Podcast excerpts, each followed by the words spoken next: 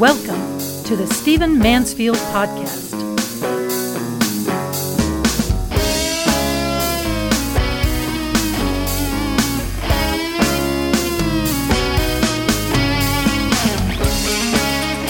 Welcome to the Stephen Mansfield Podcast. Great to have you with me at always. Let me start with a correction and apology from my last podcast. I did an entire podcast about Liz Cheney and the Republican Party, and I kept saying she was from Wisconsin. No, she's famously from Wyoming. I knew that. My brain and my mouth disengaged. Thank you, Randy Moore for bringing this to my attention. So, rewrite in your brain what I said about Wisconsin. I'm sure it's a fine state. It's just that Liz Cheney is not from Wisconsin. She's from Wyoming. All right, let's dive in. I want to talk to you about some military affairs in this podcast, and I know that's a stretch for a lot of Americans today. The fact is, we don't tend to think in terms of the military as much. Most Americans don't have someone they know who's in the military. That was it's a big change from the way it was years ago. Vietnam, World War II, Korea. Uh, almost every family had some, at least distant member member that was in the military. Um, military affairs filled the newspapers. People knew about military lore. Most folks could identify certain planes, certain battleships, certain aircraft carriers. Knew the names of, let's say, during World War II, the Japanese generals, the German generals, the British generals, etc. But that, of course, has faded. It's the downside of a good thing, which is that uh, we have not been at massive wars throughout most of the last generation. I'm uh, a man who's uh, just at the upper level of middle age, and I, you know, didn't even uh, really, there wasn't a draft during my time. There have been some wars, some battles, especially wars of great length like in Afghanistan, but they didn't involve a massive number of Americans. They didn't require knowledge. They didn't fill the headlines every day as happened during World War II. Also, we don't tend to have military history as much a field of study in our universities. That's unfortunate. Unless you major in history and take maybe one course in military history, we don't tend to know a lot about military history. Well, uh, my point's not to rebuke the entire educational establishment and all Americans. My point is to say that we might want to focus a little bit more at the popular level on uh, military trends in our time, and here's why. I believe, and a lot of experts believe, uh, we may be heading towards a massive engagement, if not an outright war, some say World War III, um, with China. The West is absolutely at this point heading towards a significant engagement with China. I'm talking about military, I'm talking about violence. The trends are all there. In fact, uh, one of the scholars that I relate to very well and learn a great deal from calls, it, calls this Cold War 2.0. We, of course, had the original Cold War um, with the Soviet bloc, um, something I'm very attuned to because my father was assigned as the senior intelligence officer in Berlin Germany during the Cold War, so I lived a lot of my teenage years behind the Iron Curtain. Uh, because of that, absolutely free and independent, and no, no, no, different than living in downtown Dallas, except that you were um, in an outpost of freedom behind the Iron Curtain. Very, it, it, was very transforming to think that way and to recognize the virtues of freedom and what the West was trying to accomplish and what have you. Um, however, we are heading towards what might be at its best the Cold War 2.0 with China, and at its worst worst, it could be a hot war, which means absolute military engagement of a very destructive type. Let me give you some statistics that will confirm the trends that we are heading towards serious engagement at some level with China. Washington, D.C., meaning the military establishment and the politicians who uh, lead and guide the military, command the military, are shifting from a focus on the Middle East with our military approach, our military positioning, our strategies towards the Indo Pacific. That obviously means the area around India and all around China, all of Asia. That's the term that's used for that part of the world, the Indo Pacific. And it's pretty interesting if you'll watch Pentagon trends, if you'll watch military procurement, if you'll watch requests in budgets, you begin to see these priorities, the shift from the Middle East to the Indo Pacific, uh, very much played out. Uh, for example, the Navy for 2021 has ordered 850 anti-ship missiles. Okay, standing alone, that doesn't that doesn't mean much to us, except that from 2016 to 2020, they only requested 88. So suddenly, uh, they've gone up, what is that, 10 times? Almost 10 times to 850 anti ship missiles. Clearly, they're expecting naval battles. They're expecting naval engagements in places like the Straits of Hormuz, etc. Look it up. It's an important strategic point. Um, President Biden has said he wants to move 60% of U.S. sea power to, again, the Indo Pacific. Why? It's about containing, engaging, backing off a, an incursion, a, a surging China, backing off a grasping China backing off, by the way, a highly prosperous and highly militaristic China. Our allies in the region are doing likewise. They are realizing the threat. Uh, Japan is absolutely upgrading its military and doing so um, with transforming with its transformation of aircraft carriers. They're not just going to be helicopter bases, mobile helicopter bases. Uh, they're going to be much more. When Japan is upgrading its military, something's going on. Um, Australia is upgrading its military spending hardware present size by 40 percent. Australia by 40 percent. There is an operation called FONOPS. It means Freedom of Navigation Operations. This is something that's often done in the military, it's often done in strategic parts of the world.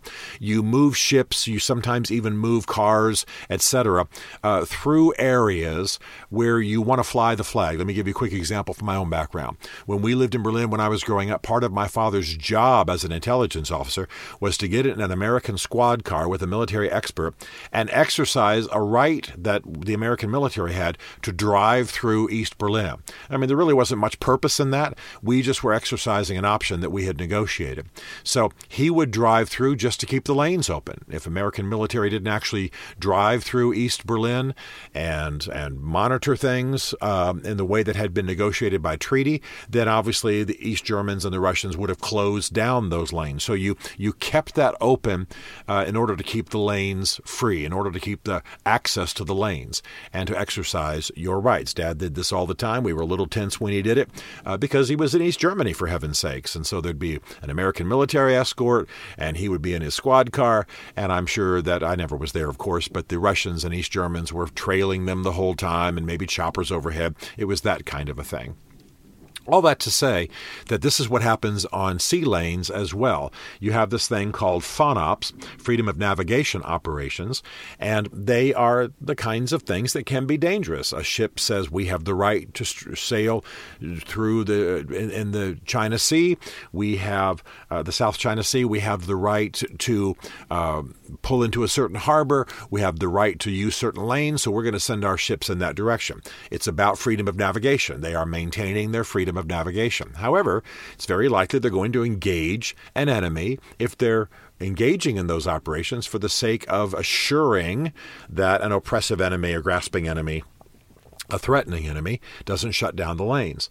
So, a number of our U.S. allies are increasing their FONOPS, freedom of navigation operations. Britain is absolutely doing this. Um, France is doing this. Germany is doing this. Uh, the number of uh, FONOP operations, that's redundant because that's what OP stands for, operations, but the number of freedom of navigation operations that they're engaging uh, in, in, in, the, in the regions around China, particularly the South China Sea, huge, dramatic increase. And by the way, during the Trump administration, he did some very good things when it came to um, this part of the region and engaging China, as clumsy as it could sometimes be. He had developed new treaties, new defense treaties treaties, new agreements, and operations with India, and believe it or not, with Vietnam. We don't think much of Vietnam as a military ally, uh, but recognizing the threat and wanting to be uh, in the U.S. orbit, so to speak, and maybe beyond that, India and Vietnam have both uh, become U.S. allies in this direction. Uh, and of course, in that part of the world, uh, the real the real linchpin, the place to watch is Taiwan. As you know, Taiwan is an independent island right near China. Uh, the U.S. protects helps protect China. The Obama administration spent twelve billion dollars um, giving military hardware to Taiwan. I think I just said that the military, the U.S. military protects China. No, obviously I meant Taiwan. but all that to say, Taiwan's the issue. In fact, one scholar, the same scholar that I pay attention to, says that uh, Taiwan is this generation's West Berlin. It's the they used to call Berlin the outpost of freedom. Our movie theater on Post was called the Outpost, and so uh, this uh, Taiwan is this generation's West Berlin. It's the it's the free island, uh, the democratic island, right next to uh, essentially communist China that is being threatened. It just drives China crazy that Taiwan is independent. The U.S. supports it, and the the current premier of China has made it very clear that he intends to take China, uh, take Taiwan. He's made it very very clear.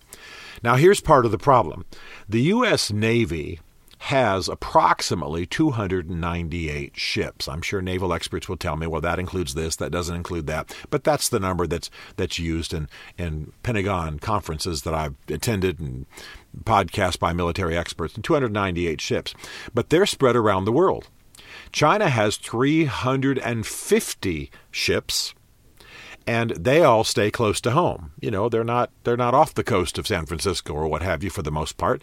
Um, they stay close to home, so they've got uh, almost hundred more ships. Well, really 52 more ships, but they're all packed in around uh, defending China and and and you know being that threatening force in the South China Sea that is what's moving Western powers to engage in freedom of operation, uh, freedom of navigation operations, and what have you. Now, this state of the Navy is a concern, not only because we have fewer ships and they're spread all over the world, whereas China is concentrated right around its borders and its seas, but it's a dramatic decrease from what we've had before. During the Reagan administration, we had 594 ships. That's almost 300 more ships than we have now. And the and President Biden has said he wants to flatline defense spending. Now, whenever an idiot like me starts talking about military lore, I start getting phone calls and from my buddies who are in the military. I have lots of them, obviously, living in D.C. and being a military brat, and you know, writing some of the things that I've done, and having been embedded with U.S. troops in Iraq and what have you. Uh, and they start to educate me, which I welcome. And they start to say, "Well, we don't need as many ships because our ships are more ambidextrous and they can do more things, and we're supported by greater air power, and we've got satellite eh, technology that helps us be more strategic and pinpoint and etc. And I understand all that. At the same time, all I'm saying is the Chinese have more ships concentrated right strategically where it needs to be to protect their homeland and cause hassles in the South China Sea and, and areas in Indo uh, the Indo Pacific. The U.S. has 300 less ships than it had long ago, uh, not too long ago, and President Biden doesn't plan to increase military spending. So, all of this indicates that we are heading towards tensions of a military type with China. They are on the move. They want Taiwan. They would like in the next generation to be the world's premier power. The U.S. is perceived and actually is somewhat in decline. Now, some of you are going to say, look, don't start trashing the U.S., Stephen. Don't don't lean liberal. Some of you will write me and say that kind of thing. Um, the U.S. is the greatest country in the world, and it's the greatest military power, and it's the strongest democracy that's ever existed in the world. And I understand all of those claims. The fact is that because of our division in government, uh, because of our the errors of some of our military incursions, uh, because of some of our attempt at nation building with our military, rather than simply achieving military objectives, we tried to achieve peacekeeping and nation building with the military and, and failed uh, in, in those efforts. That's not what the military is made for. there's been a diminishing respect for the U.S. military uh, at home and worldwide. Uh, we are a divided country. We we have this flip flopping government. You have Trump taking things to one extreme. You then have Biden going the exact opposite extreme. Imagine being a diplomat from a foreign country trying to relate to the U.S. Uh, in the last, let's say, uh, half a decade. I mean, where are you? Where are you on China? Where are you on this? How are you working that? Do you like NATO? Do you not like NATO? Do you hate Germany? You know, are you mad at Canada? Are you going to defund things you've been funding for years, or all of the international concords and uh, concordats and treaties uh, to be? Are, is the U.S. abandoning them? What's going on? what about climate change? Are you in? Are you out? It's very hard to follow what we're doing, and we're becoming a little bit of a laughing stock internationally. Well, this kind of thing only emboldens China. Let me just tell you that almost everything we do where there's some embarrassing sign of weakness and disarray emboldens our enemies. January 6th emboldened our enemies. A bunch of middle aged, angry people dang near took over the U.S. Capitol. Well, what does that say to China? What are their generals thinking? What about when we crash our planes or our submarines come under come up under civilian ships? Uh, what what what, hap- what about that? What about when we can't get our stuff together? What about when we find out that there are basically street gangs moving into the ranks of the American military and maintaining their gang affiliations? What about all that? You can be sure that there's not anything I know that China doesn't know, and much, much, much more. They're spying on us, watching us constantly. And our military, our military presence, our political presence in the world, our mission in the world has been unstable, questionable, in doubt. And they're watching. Now, our military hardware is trailing theirs, is less strategically deployed. Our allies are stepping up. That's a good thing but in ways that could well bring us into conflict with China. Now, nobody's who pays attention to the news is lost on the idea that China's our primary opposition, our primary, let's call them enemy in the world, and that uh, both in markets and in military terms, uh, we've got to step up.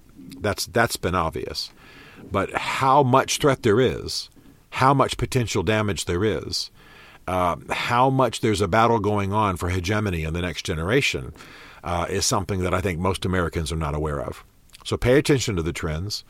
Uh, let's be aware. Let's be on top of it. Those of you in political leadership, military leadership, educate better. Uh, and we, we hope, we pray God give you wisdom uh, because China's on the move and it wants to be the primary power in the world. And we have got to be ready. Stephen Mansfield is a New York Times bestselling author, a popular speaker, and a frequent faith and culture commentator on Fox and CNN. His groundbreaking books on faith and society include The Faith of George W. Bush, The Search for God and Guinness, Mansfield's Book of Manly Men, and Lincoln's Battle with God. Learn more at stephenmansfield.tv.